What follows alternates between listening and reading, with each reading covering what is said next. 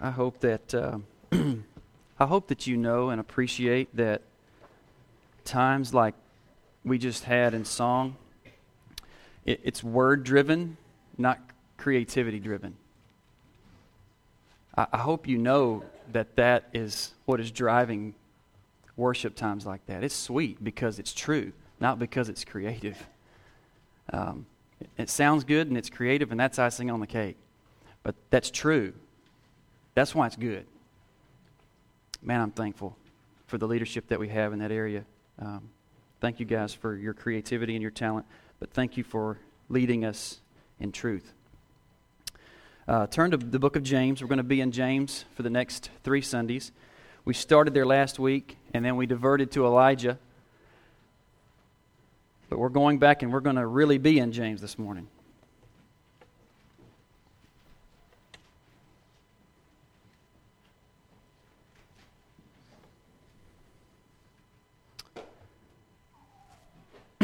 Before we go in to James here, I want to, uh, us to pray together. I want us to pray for Grace Community Church. Steve Lawson is their pastor, and uh, they're engaging the ministry of the gospel just right down the road from us. And uh, I want to pray that they would be gripped by the gospel, that their people would come together this morning just like we've gathered, and that they would be undistracted, and that they would engage the word together and be gripped by it and be changed by it. And so let's pray that for us, and let's pray that for them. Father, um, we pray a special dependency uh, is, a, is made evident and put on display in us that we're dependent upon you and your truth and your spirit and the cross of Christ. And uh, we pray that for Grace Community Church, that as they engage people and as they walk together, that they would be pretty astounded by the gospel daily. And that Steve would preach this morning with not only just passion or creativity, but that he would preach with truth preach the truth and be gripped by the truth, and that your truth would change lives and your gospel would change people, save people, and build your kingdom because, um, because they are committed to and loyal to the gospel. And uh, we pray that for Crosspoint this morning, that we would be loyal to the truth and the word, and that we'd be engaging and looking for what you say and what you mean this morning. And that's our prayer in Christ's name. Amen. Well, we, we learned a few things about James. We did some introduction, introductory stuff last week about James. This is not a rule book. There is, there is the temptation and kind of a, um, reputation that the book of James has is that it's a rule book. It's what you have to do and keep doing in order to be saved and stay saved. And that's what we looked at last week. That's not it. There's also this impression that James doesn't have the gospel in view, Christ alone in view. He's not as blatant about Christ alone for salvation as Paul is. But they need each other. If we are his sheep, he is our shepherd. James is written to all of his sheep, anywhere, any place, anytime. That's who James is written to. This is not a book about how to be saved or stay saved. This is not a book that teaches us how to attain salvation, and it's not a book that teaches us how to retain salvation. The Gospels are clear. Paul is clear. The Old Testament is clear. God saves, and God retains. This is a book about how the attained and retained look. Do you see it? That's what we engage in James. His sheep have a look, have a texture, have a smell, and they have a movement. And James puts skin on it for us. So if we're sheep and we're his sheep, our wool will look and smell and move, and we act a certain way. And that's what James helps us with. There's five assumptions that we looked at last week that we need to be reminded of. There's five assumptions about James that show us and teach us that this is not a rule book, that James has the cross in view, Christ in view, and he has a sovereign view of God in view. Number one, James sees the seed of the New Testament church. He sees the church as it gets going. A leader in the Jerusalem church. He's saved at the resurrection. And so he sees the church as it begins, persecuted, trying to figure out how do we take this gospel? How do we take what we've seen and heard to the rest of the world? Who do we not take it to? Who do we take it to? A perplexed people clinging to God and His Spirit. That's who he's leading. How could he be focused on anything else except the cross, Christ alone, and God's Spirit? The second thing is James doesn't pull rank here. This is Jesus' brother. I believe most likely that, this is. Uh, history points to the fact that um, it's pretty clear this is Jesus' brother, and we don't, we don't see him pull rank and mention that, that fact in James. And that's important because he could very easily say, Now, I'm preaching these things to you, and I'm telling these things to you because I'm Jesus' brother. And he doesn't pull rank. There is a real safe assumption here that James preaches on the authority of Jesus is his Messiah God. Jesus is in view here for him. Jesus is his Savior. The third thing, there's this kind of impression in our culture that Paul versus James. Paul and James didn't get along. They said two totally different things. They, they, they conflict. James is all about works, Paul's all about faith. And this is not a Paul versus James sermon series. This is not a Paul versus James book. In fact, James is in charge and leading and pastoring the church that sent Paul.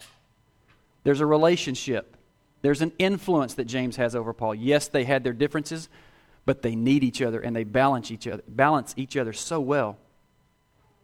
I told you last week, I love it that in Galatians, Paul says, These people who are saying to you that you need circumcision, circumcision plus Jesus to be saved, I wish the knife would slip.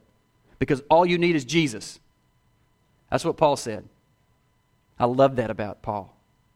And James would say, Yes, he would affirm that. But he would also say, What does your faith look like? How does that expression of faith, that profession of faith of Christ alone, what does it look like? Where is your wool, sheep? They balance each other and they need each other.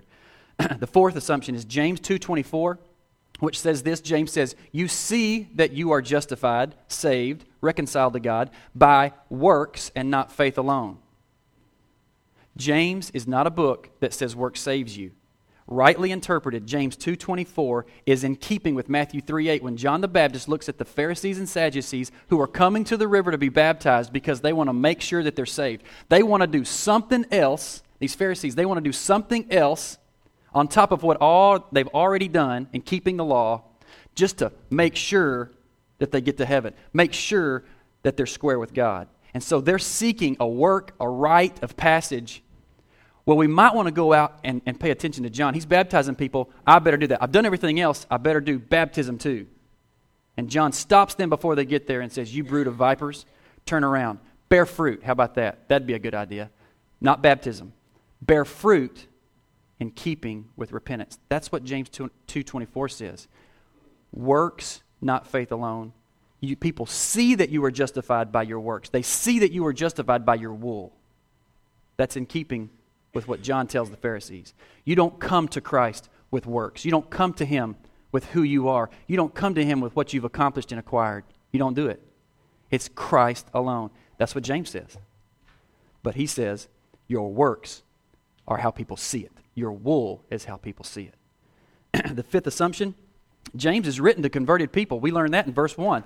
James, a servant of God and of the Lord Jesus Christ, interpreted um, if you interpret that from the original languages, James owned by God and the Messiah God.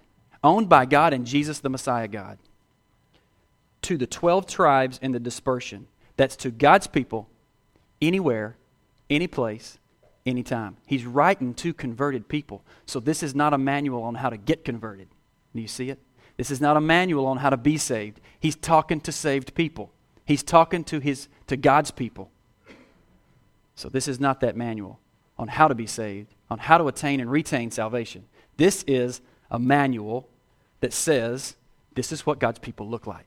This is how they operate. This is how they treat each other. This is how they speak. This is how they treat the Bible. This is how they know they're saved. This is how they spend money. This is how they don't spend money. This is how they talk. This is how they don't talk. This is how they treat rich people and how they treat poor people. It's good stuff. And it's hard.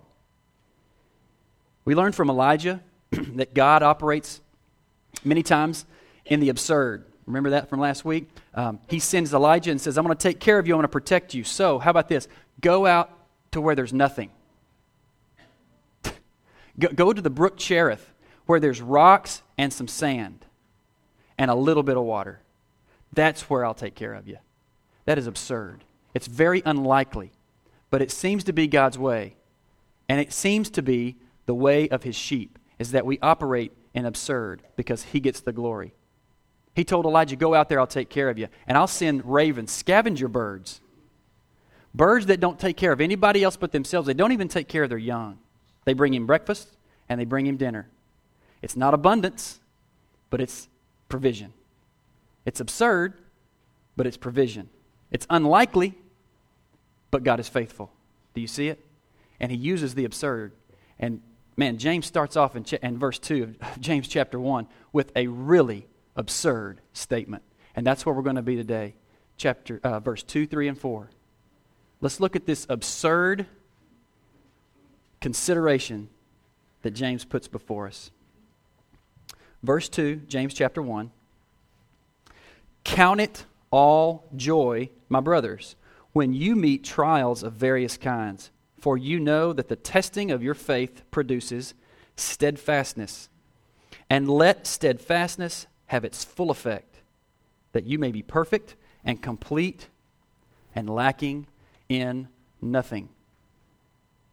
First of all, I want to I want to clarify two phrases before we move in to the to the meat of this. First thing, count it all joy. That count it. I love what the New American Standard says. Consider it. Okay, so if we're going to consider something, we're going to count something. We are also going to suppose it, think it. We're going to deem it. We're going to call it. We're going to say that it is. It may not feel like it, and it may not be fun, but we're going to think it, suppose it, know it to be, reckon it, deem it, count it. Joy. Now, what are we doing? What are we counting joy? What are we deeming, supposing, thinking, knowing? Joy? Trouble. How absurd is that? This is the most absurd statement that could be made. This is so unlike us. This is so unlike our world. For us to consider, deem, think, and suppose any trouble that we have to be great and joy. Oh, joyous day, I'm in trouble. That doesn't make sense. It's absurd and it's unlikely, but it's what his sheep do. The, uh, the second thing trials of various kinds.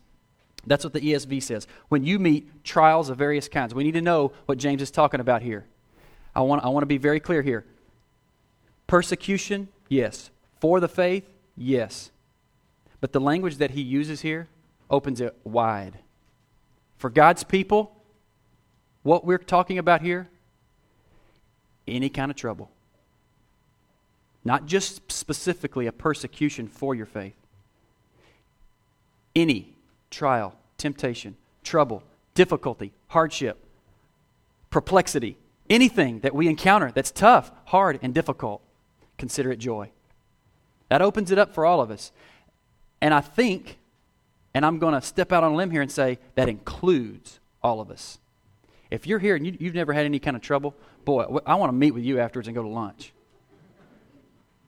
We can, it's safe to say, man, trouble surrounds us. And not only surrounds us, it engages us, and it's in our family, and trouble's in our work, and trouble is all around us. And we need to know how, as God's sheep, we deal with that. Well, here's something absurd we count it joy. It's very unlikely. This cuts against everything. This does not line up with what our flesh wants to hear. Do you see that? Counting trouble, job loss, money loss, losing anything, joy, is that's not what our flesh wants to hear. So let's just be upfront and recognize that James is talking about any kind of trouble, and he's talking about a considering it, thinking it, knowing it, believing it, joy. Okay.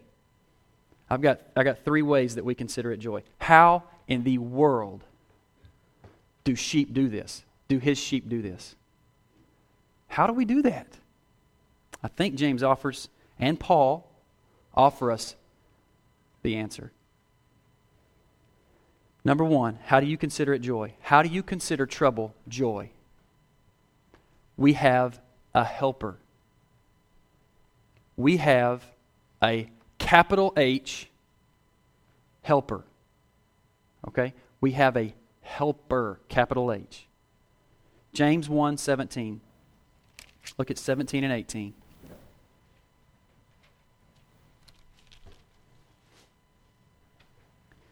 Every good and every perfect gift is from above, coming down from the Father of lights, which whom there is no variation or shadow due to change. He's true. He doesn't change. He doesn't falter. He doesn't pull the rug out from anybody. Of his own will, he brought us forth by the word of truth. This is James owning the sovereignty of God. Of his own will, he brought us forth by the word of truth that we should be a kind of first fruits of His creation. James and God's people get this. Sheep understand this right here. Trusting Christ and a dependency upon God and His Holy Spirit is never in question. Trusting God, a dependency upon His Spirit, is not in question. James says right here, of His own will, He brought us forth. He saved us we are dependent upon Him, not what we do to get us through trial, not what we can muster, not what we can manufacture. He is the Father of lights. All good things come from Him. The Spirit comes from Him, joy comes from Him. Do you see it? So if He says, consider it joy, and He also says, every good gift comes from God, where is James' dependency? God. We have a helper. Now, Paul really helps here. He really balances this out. Um, in um, 1 Thessalonians 1 6 and 7. Now, when, when you, we're switching gears to the Thessalonians, the Thessalonians, uh, real quick, these folks are primarily Gentiles. They're, they're getting hammered by the Jews who are not believing in Christ. They're getting persecuted for their faith, probably losing business, probably being ostracized, maybe even having to move to a different part of town to stay away from the Jews. Paul comes and they run him out of town early and he, he doesn't want to leave. And the Thessalonians are like, Paul, you got to get out of here. You started the church, go. They're going to kill you. And so Paul goes on to the next town. And what do these Jews do in, Thess- in, Thessalonica? They chase Paul to the next town. Now, what does that mean for the people who are living with him? Paul got to leave. But these people are living with these people who ran Paul out of town and then chased him. And then where do they come back? They come back to live with them. And so they're living amongst persecution. So we're about to see a people who cling to Christ and His Spirit. We have a helper. There's a real absence in Paul's letters. Turn to 1 Thessalonians 1 if you haven't already.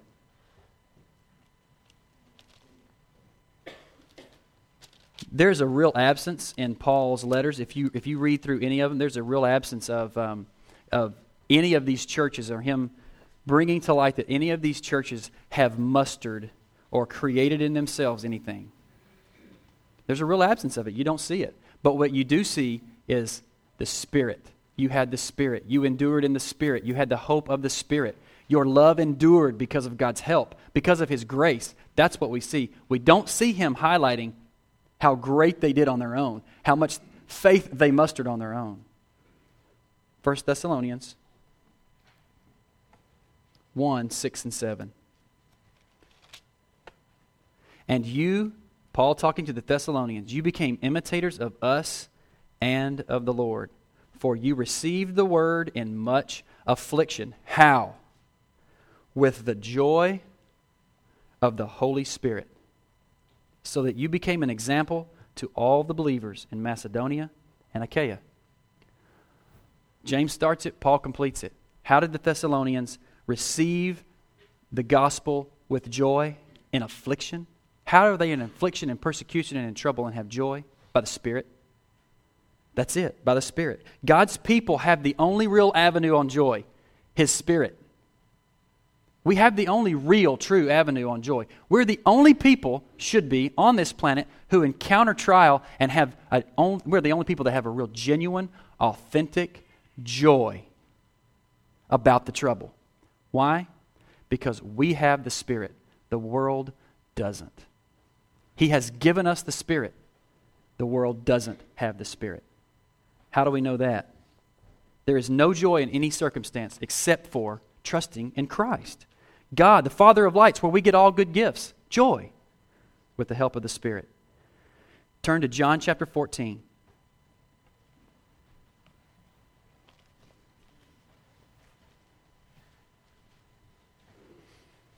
John chapter 14, verse 16 and 17.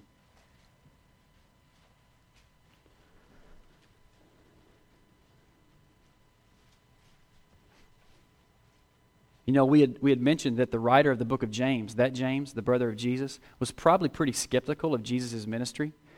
Um, it appears that he was believing after the resurrection. Once Jesus was resurrected, he's believing.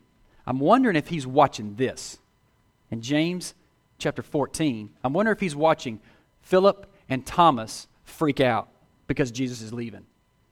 Okay? Jesus is about, he's telling them, I'm, I'm going away. I've got to go to the cross. I'm leaving. And Philip and Thomas freak out a little bit. Philip says, Show us God. Show us something. Do a magic trick. Give us some encouragement.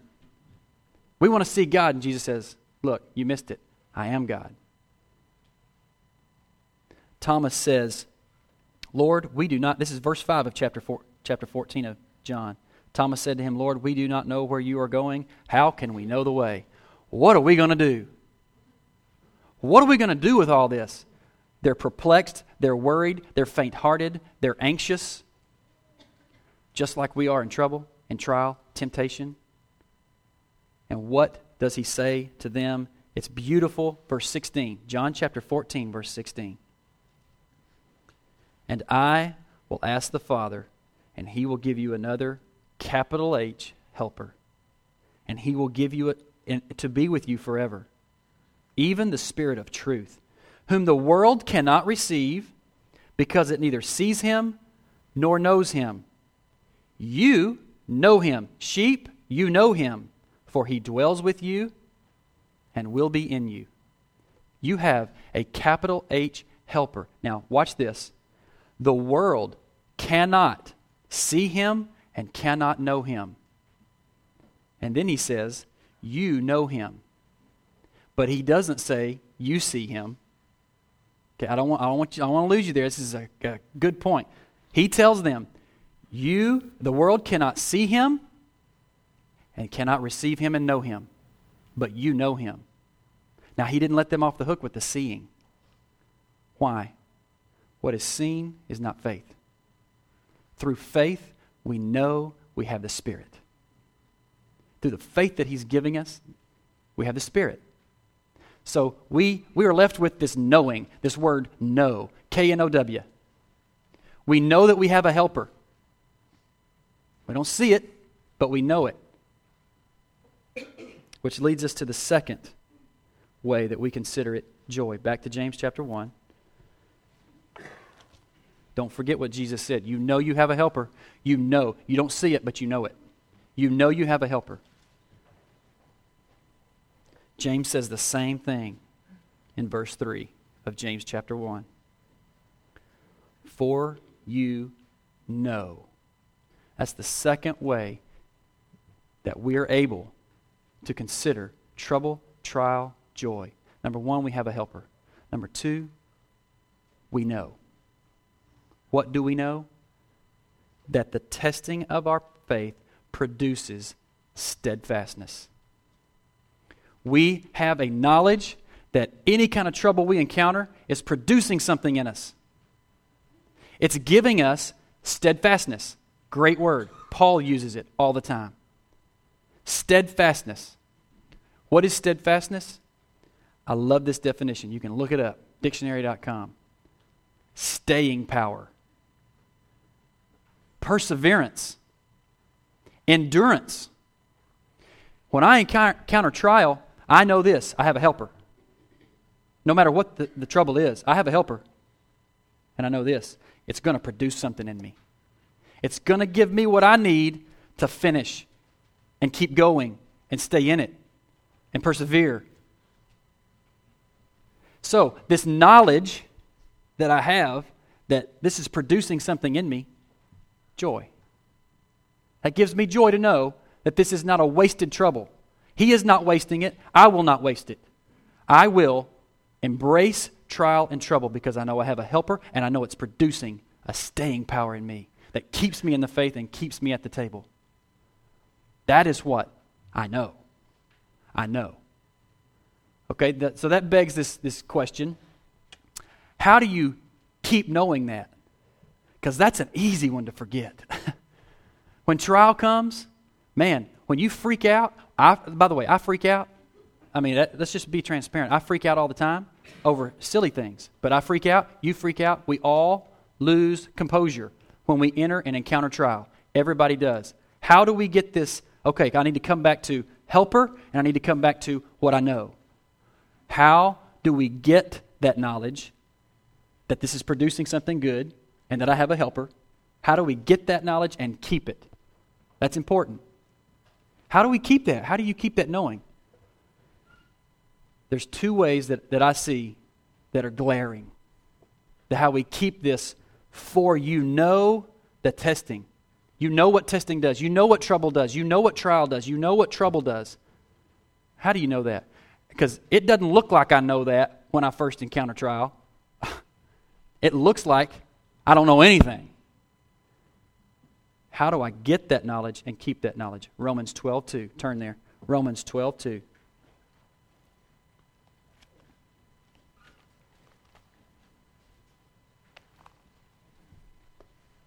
Scott Sutton made this connection for me this week. So there you go, Scott. There's your there's your credit. Now it has been beautiful to talk through this, and Scott made this connection, and it's a beautiful connection. How do you know? How do you know that this is producing steadfast? How do you keep this knowledge? Romans 12, 2. Do not be conformed to this world, but be transformed by the renewing of your mind, that by testing you may discern what is the will of God? What is good and acceptable and perfect? So, I have this helper, and I'm charged with renewing my mind. I have got to. This is what renewing our mind is based on this passage. Renew our, our mind is this I'm going to take my eyes off of what I see in the world, and I'm going to place my mind on what is unseen faith and the capital H helper. You see it? I've got to take my eyes off of what is seen and put my eyes on, which is basically closing my eyes, and faith. I know I have a helper, and I know this is doing something in me. That's renewal of my mind right there. Do you see it? That's renewing your mind. I'm not going to pay attention to what the world sees and what I see. I'm going to know this. I'm going to close my eyes and I'm going to know, not while driving. I'm going to know I have a helper Capital H, helper. And I know this is producing staying power in me. That is how we consider it joy. That's how we consider trial joy. The second way that we get this knowledge and keep this knowledge, renewal of our, renewing of our mind, you get and keep this knowledge from the church. You get and keep this knowledge from being engaged with his people, the bride. I don't know about you, but I learn things through repetition. I have to continually remind myself. That's how I memorize, just continually repetition. It, it makes some sense that we need each other. I need you to remind me of what my trouble is doing I need you to remind me that we have a helper. You're in the same boat I'm in when we encounter trouble. Wouldn't you want to be engaged and in covenant with those people that are in the same boat, who have the same helper, who we are in unity with because of that helper? That is how we get and keep that knowledge. Number one, we renew our mind. And number two, we engage the church. We join up. That's a bad word, join. We covenant with, we get together, and we walk with people who also need to be reminded and renewed in their mind. That's how you get and keep that knowledge. You renew your mind, and you walk with God's people who also need renewal of their mind.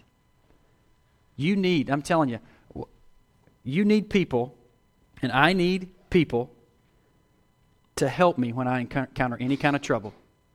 There's no Lone Rangers. I need, I need reminders that I have a helper. I need reminders that this is producing something in me. When I'm in trouble, I don't necessarily need somebody to get me out of trouble.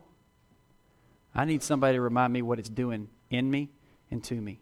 I need somebody to say, hey, man, I'm seeing a different kind of faith in you. I'm seeing something different in you. There's something being produced in you that's pretty hardcore in regards to your faith. You're in it, you're engaged, you're dependent upon the Spirit like I've never seen. That's encouraging and that gives me joy. And it's not taking the trouble away, but it's speaking to me what I need to hear. And only God's people can say that because you have the Spirit, I have the Spirit. I need somebody in that same boat with me to remind me that we have Him and to remind me that it's producing something in me. When babies die,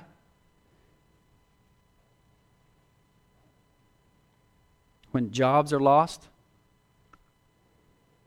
when two year olds are diagnosed with diabetes, when couples are having trouble getting pregnant, when your business dries up. We need to hear you got a helper. You're not alone. There's a capital H helper. This is doing something to you. Your faith is getting bigger and stronger. That's what I need. That's what we need in those moments, not a way out necessarily. We need to hear, you got a helper. Jesus promised it. God does what he says, he always does what he promises. He promised a helper and a comforter. And you've got God's people standing with you who also need that same comforter and helper. And we need to say, What is this doing to you? What is it producing in you? And maybe there's the flip side. And you get the stop freaking out. Calm down. This needs to produce something in you. you. This needs to produce staying power in you. Let it. Let it have its full effect. James chapter 1. Verse 4 and let, this is the third, the third way that we consider joy. We let that steadfastness and that staying factor have its full effect that you may be perfect and complete and lacking in nothing. The third way that you we can consider it joy, number 1 we have a helper. Number 2 because we know. We know it's producing steadfastness. And the third reason that we can consider it joy because we want to go home. I want to. And trouble points me home. Trial points me ultimately home. And that's what he's talking about here. We, none of us will ever be perfect. None of us will ever be lacking in nothing until we're home. Eternity sure. Death is no more. Tears are no more. I want to go home. And James says, those that persevere and finish will be home. How do I get there? Trial. How do I get there? The steadfastness and the endurance and the staying power that trial gives me. And I have a helper. Man, that's joy right there. And it's absurd. But that gives me joy to know I want to go home. And perseverance and endurance by the Spirit gets me there. And I trust Him only. James 1:12. Look at verse 12. Blessed blessed insert joyful at rest. Blessed is the man who remains, there it is, steadfast under trial. For when he has stood the test, he will receive the crown of life, which God has promised to those who love him. Let's go home. Let's finish. Blessed are the people who consider it joy. Blessed are the people who endure and persevere. So there's this weird cycle, and I, I, I don't have any PowerPoint. You'll have these are my PowerPoint. You ready? Consider it joy. How? I got a helper. Okay, good. I got a helper. God promised to help me. That's a big one. All right? Number two, I know what it's producing in me. It's giving me steadfastness. And I have other people in the same boat with me who need steadfastness and need to embrace trial with me. And then it comes around to if I get that, if I'm steadfast, if I'm dependent upon His Spirit and Christ alone, I go home. Joy. You see it? How do you consider trials joy? How do you consider trouble joy? How do you consider job loss?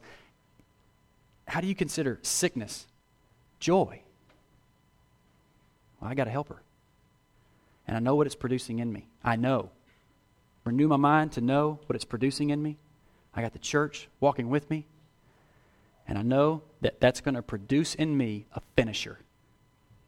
I don't muster it, but trial and the Spirit produce in me a finisher and one that goes home. Joy.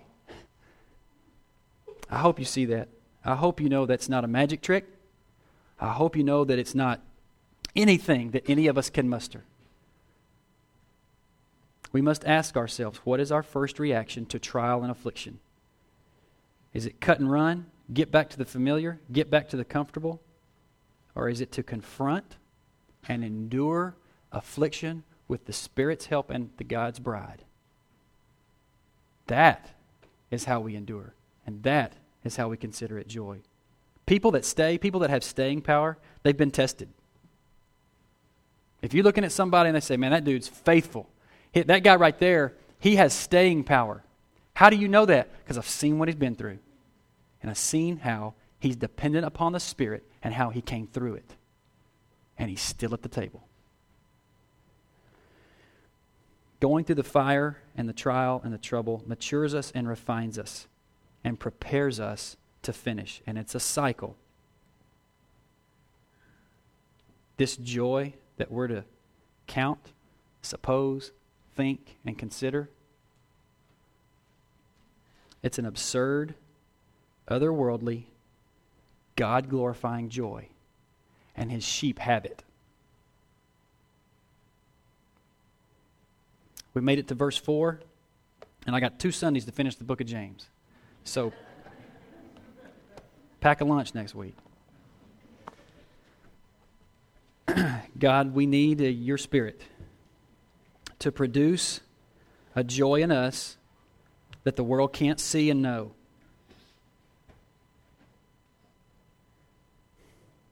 God, I can't muster this joy. I can't I can't get it. But I need your spirit and I need your church. I'm thankful for both. In Christ's name that we pray. Amen.